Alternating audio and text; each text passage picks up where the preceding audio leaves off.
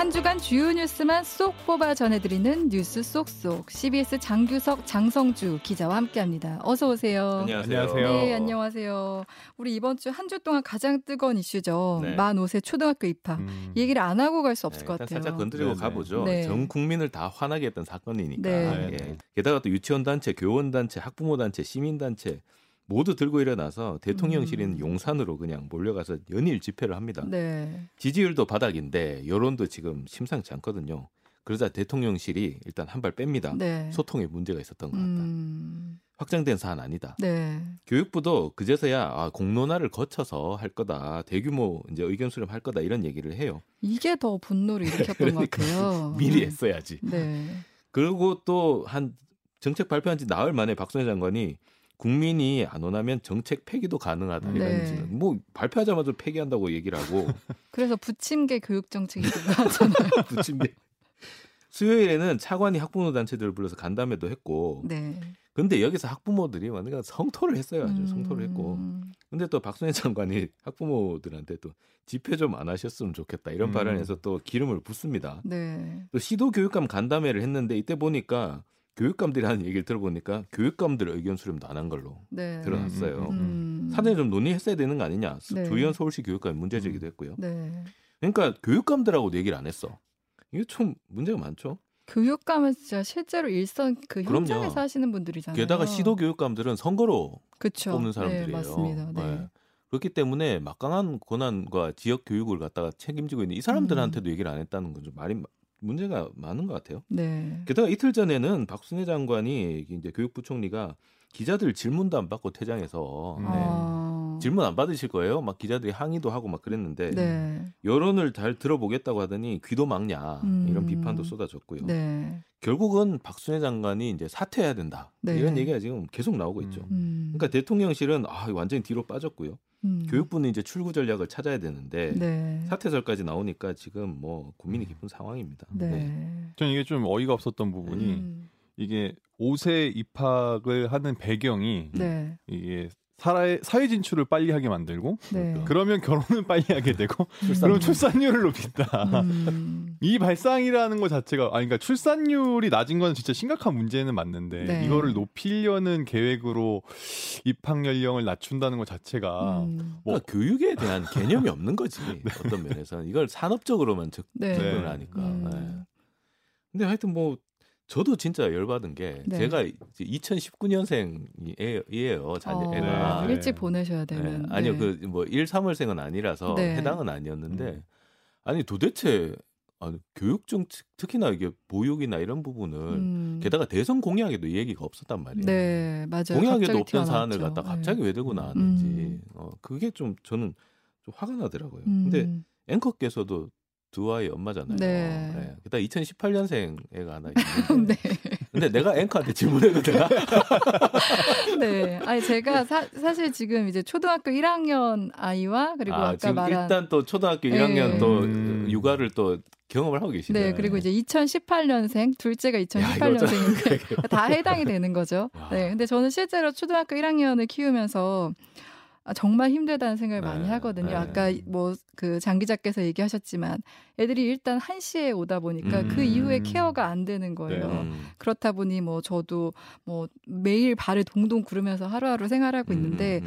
근데 이게 그 정부에서 이 현실을 좀 고려하지 않았다는 생각이 들더라고요. 아, 근데 일 학년 애들이 얼마나 어려요 또. 음. 근데 그보다 더 일찍 가가지고. 네. 한다는 게 참. 그러니까 그래서 이제 댓글들에 가장 많이 달렸던 글이 아이들 화장실 대소변도 잘 못 가리는데 아, 그 선생님들이 그걸 다 어떻게 네, 할 것이냐. 그리고 네. 실제 교육 현장에서는 일 학년 담임을 제일 기피하거든요. 음. 일 학년이 제일 어떻게 보면 관리하기가 네, 힘들다 네, 보니까 네, 네. 그런데 이런 거를 뭐 교육계 얘기도 안 듣고 음. 학부모도 얘기도 안 듣고 했다는 거에 저는 일단 놀랐던 것 같아요. 네. 좀 고민을 하고 네. 뭐 얘기하는 게 아니라 음, 너무 섣불리 나온 거죠. 네. 네. 너무 그냥 즉흥적으로 음. 필터링 없이 음. 생각나는 대로 네. 이렇게 얘기하는 거 아닌가. 저는 오히려 옛날에 이 분노가 너무 심해서 네. 과거에 그 광우병 사태 생각나더라고요. 아, 그 정도 반발. 잘못하면 지지율이 네. 이렇게 바닥인데 네. 엠비 때도 왜 광우병 사태 때문에 지지율이 음. 거의 바닥을 네, 뭐 십 퍼센트대였을 네. 거예요. 네. 이러다가 진짜 그렇게까지 가는 거 아니냐. 음. 네. 좀 그런 걱정도 있었습니다. 근데 네. 교육은 진짜 백년지대계라고 하는데 음. 너무 급하게 결정했다는 생각이 들었고 그리고 그 목적이 왜 그 그 격차, 교육 격차 얘기를 했었잖아요. 음, 사교육이 네, 음. 너무 어린 나이부터 심해지고 그래서 출발선이 달라서 음. 이걸 하게 됐다 이렇게 설명했는데 사실 오히려 일곱 살에 가게 되면 제일 걱정하는 게 지금 안 그래도 사교육 심한데 그렇지. 이제부터는 다섯 살 때부터 한글 떼려고 한, 학원 보낼 거다 아, 이런 얘기들이 나오더라고요. 인지가 그게 발달이 그렇게 빨리 안 되는데 네. 그걸 어떻게 하려고 하는지 모르겠어요. 네.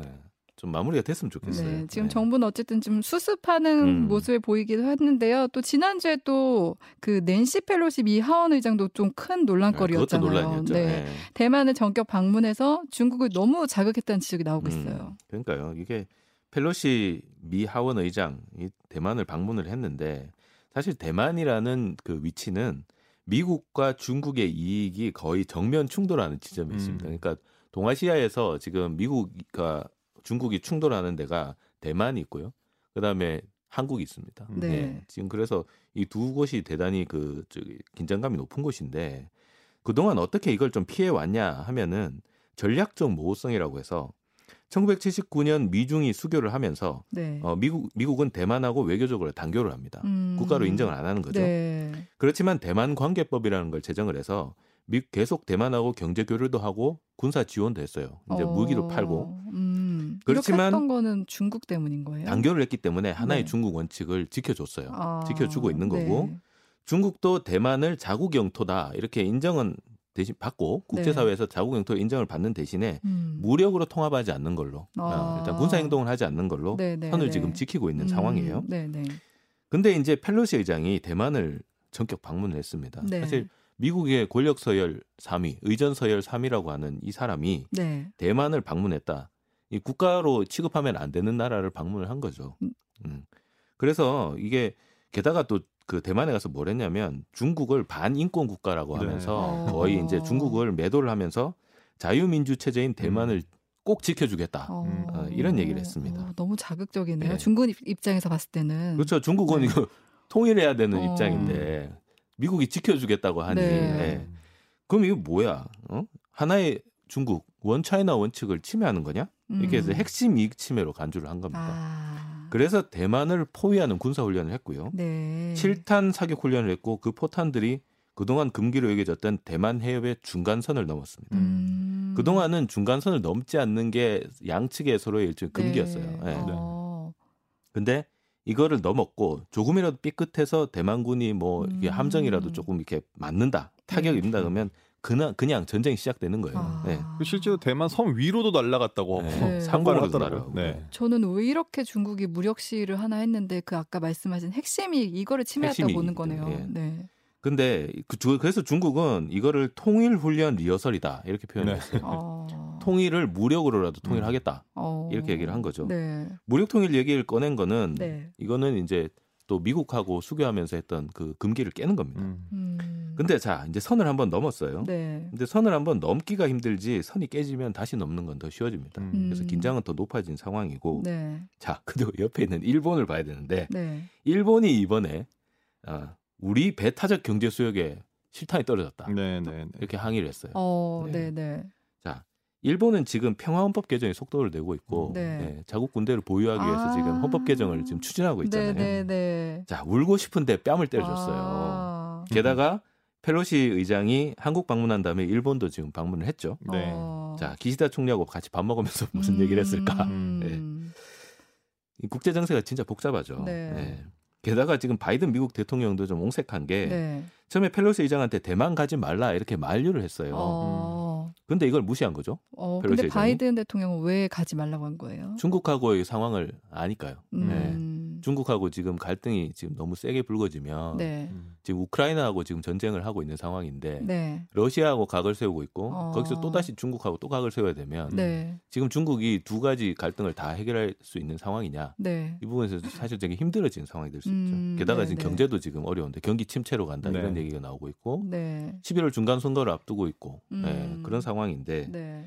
어, 같은 같은 당을 당 소속인데다가 네. 의장한테 가지 말라고 했는데 음. 무시하네. 음. 네. 자 이게 뭐냐 말빨이 안 먹힌다는 얘기입니다. 음. 네, 그만큼 국내 정책으로도 힘이 빠져 있고 음. 중국에서도 봐도 무슨 생각을 하겠어요. 야 바이든 말빨 안 먹히네. 음. 네.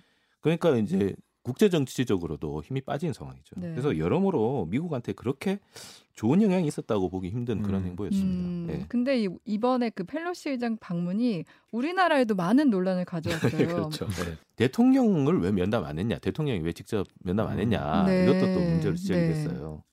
근데 이제 대통령실은 이제 어 근데 대통령이 지금 휴가 중이었죠. 맞아요. 그래서 네. 예, 윤 대통령 휴가하고 펠로시 네. 의장 방한이 겹쳐서 면담 일정을 안 잡았다. 이제 이렇게 음. 이제 얘기를 했는데, 네.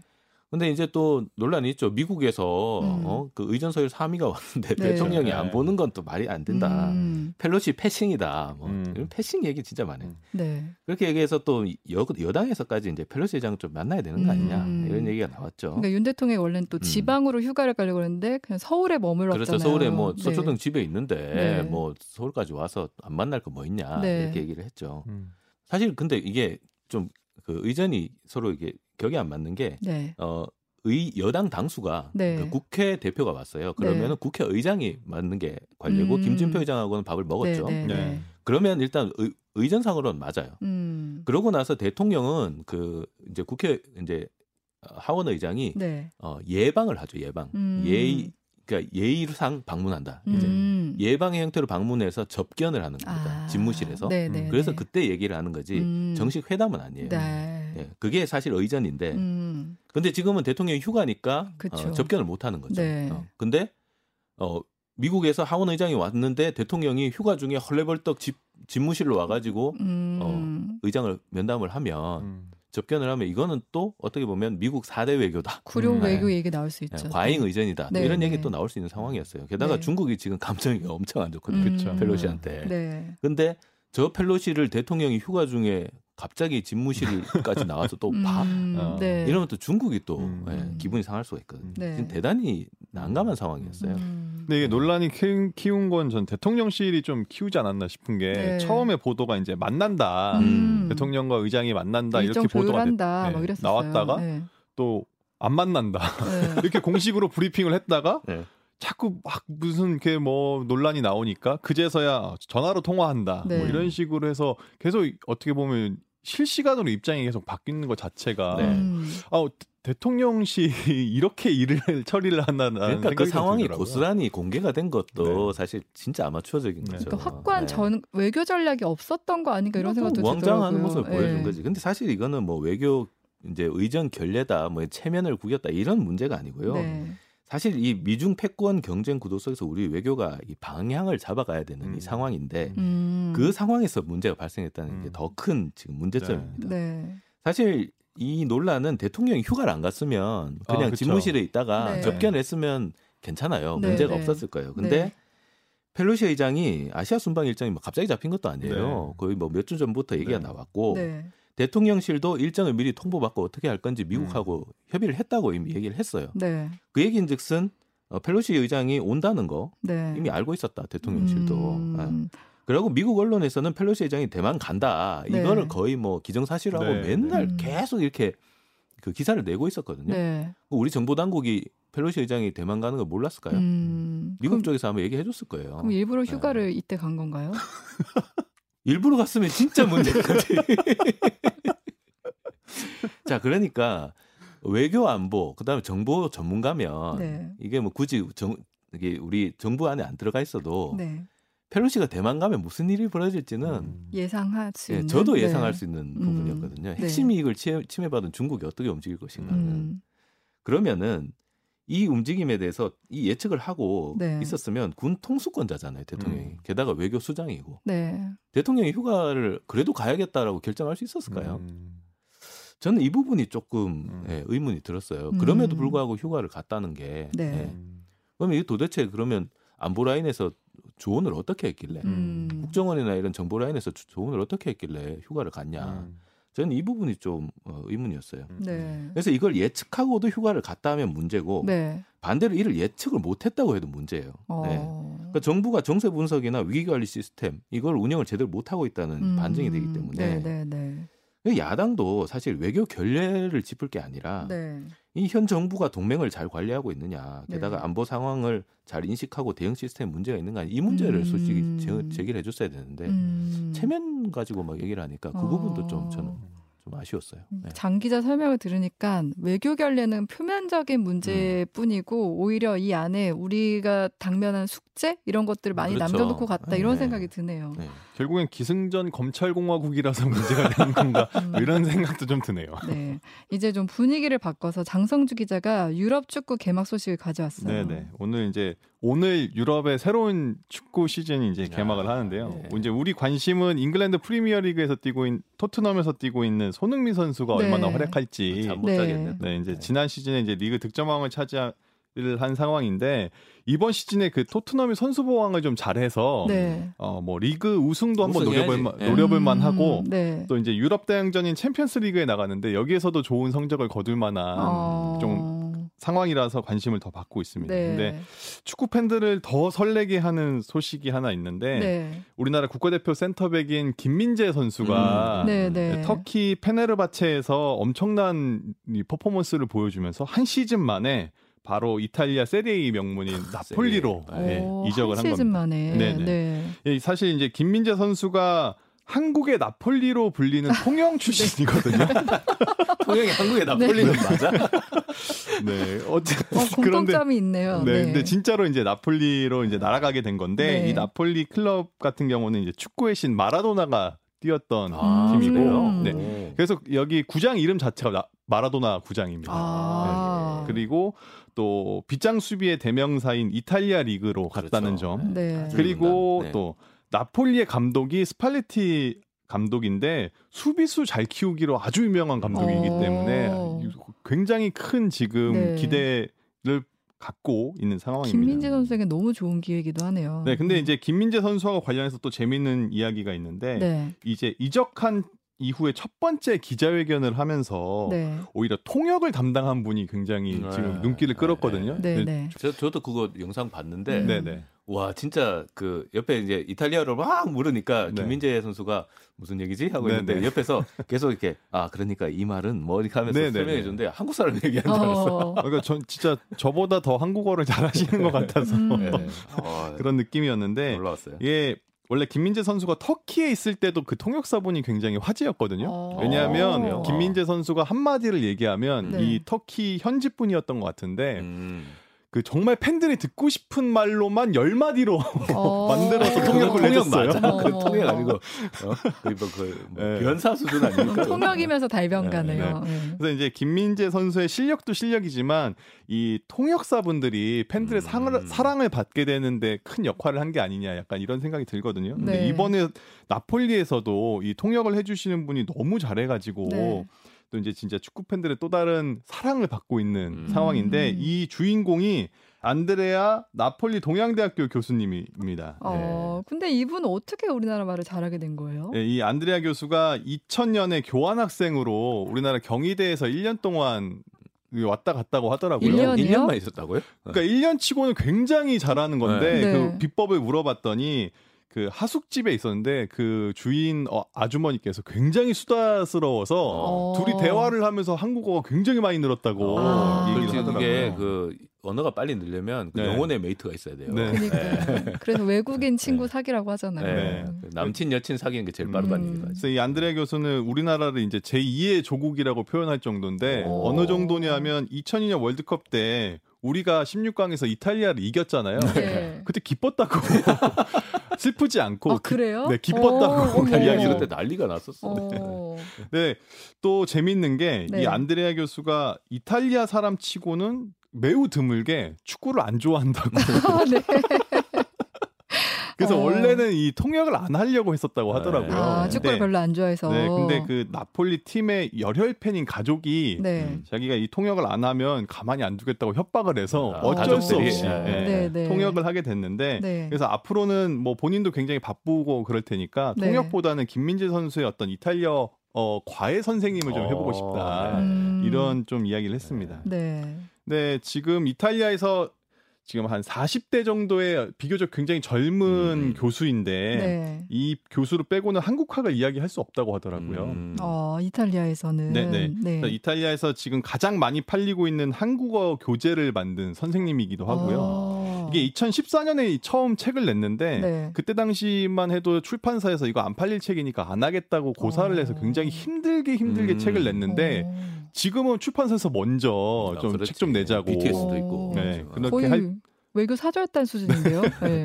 그렇게 할 정도라고 하는데 네. 이 교수님 또 재미있는 게 석사 논문이 신라의 화랑도, 오, 박사 논문이 고구려 네. 벽화로 본 고구려인의 생사관 네. 뭐 이런 건 우리나라 또 문학도 이렇게 전문으로 번역을 해서 소개하는 음. 작가이기도 하거든요. 사실 그 문학 번역이라는 게 진짜 중요하잖아요. 네, 왜냐하면 네, 그 뉘앙스를 네. 살려서 전달해야 네, 되니까. 네. 그리고 이 교수님이 있는 이 나폴리 대는 네. 이탈리아에서 한국학의 이제 산실이다 음. 이런 평가를 받고 있는데 올해 네. 한국학과 입학생이 이백오십 명이라고 하더라고요. 오. 그러니까 한 오, 육 년 전만 해도 오십 명 정도 이렇게였는데 굉장히 많이 늘었고 인기가 있네요. 아무래도 이제 뭐 K-팝, K-드라마 네. 때문에 더 그런 것 같습니다. 음, 근데 이렇게 우리 문화가 전 세계에서 사랑을 받는데 거기에는 번역이 정말 중요할 것 같긴 해요. 네, 네, 네. 지금 조금 전에도 말씀해 주셨는데 원래 통번역이 제이의 창작이라고 할 정도로 굉장히 힘든 음, 작업이라고 그렇죠. 어렵고 힘든 작업이라고 음. 하는데 그래서 이 오징어 게임 같은 경우는 좀 영어 자막에 좀 뭔가 좀 안 좋은 게 많다, 네. 오역된 게 많다 이렇게 돼서 좀 지적을 받았던 적도 있고 네. 반면에 영화 기생충 같은 아, 경우는 뭐 네. 빼고 얘기할 수가 없죠. 네, 재치 있는 번역으로 굉장히 많은 이제 음. 칭찬을 받았거든요. 네. 근데 또 요즘 화제인 이상한 변호사 우병 우병우는 아니지. 죄송합니다.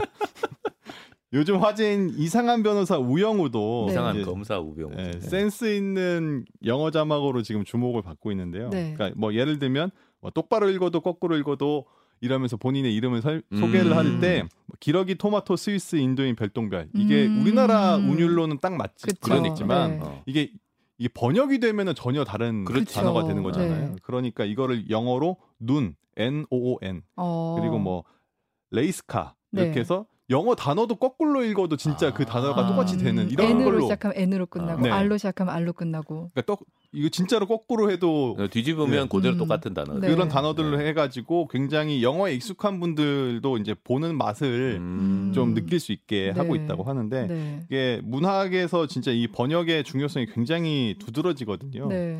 그러니까 이 부커상만 봐도 그런데 이게 음. 이천십구 년에는 맹부커상이었는데 이름이 이제 바뀌어서 부커상이었는데 아, 네, 네.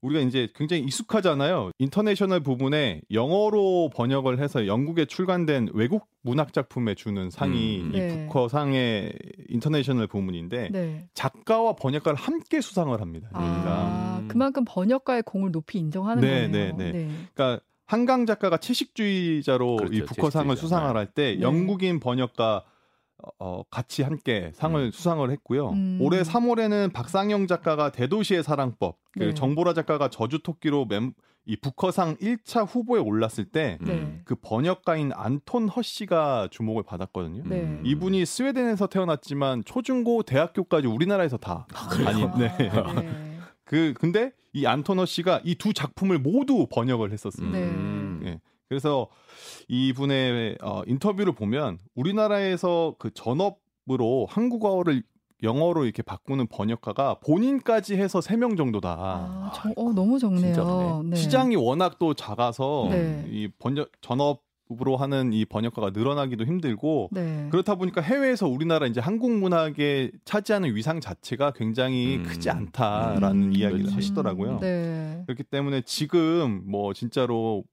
그 한국어에 관심이 많은 분, 외국인 분들 굉장히 많아졌잖아요. 네. 물 들어온 김에 노 젓는다고 어. 정부가 이런 관련 예산들을 좀 적극적으로 좀 지원을 해서 네. 이런 인재들을 좀 키우는 계기가 됐으면 좋겠습니다. 네. 네.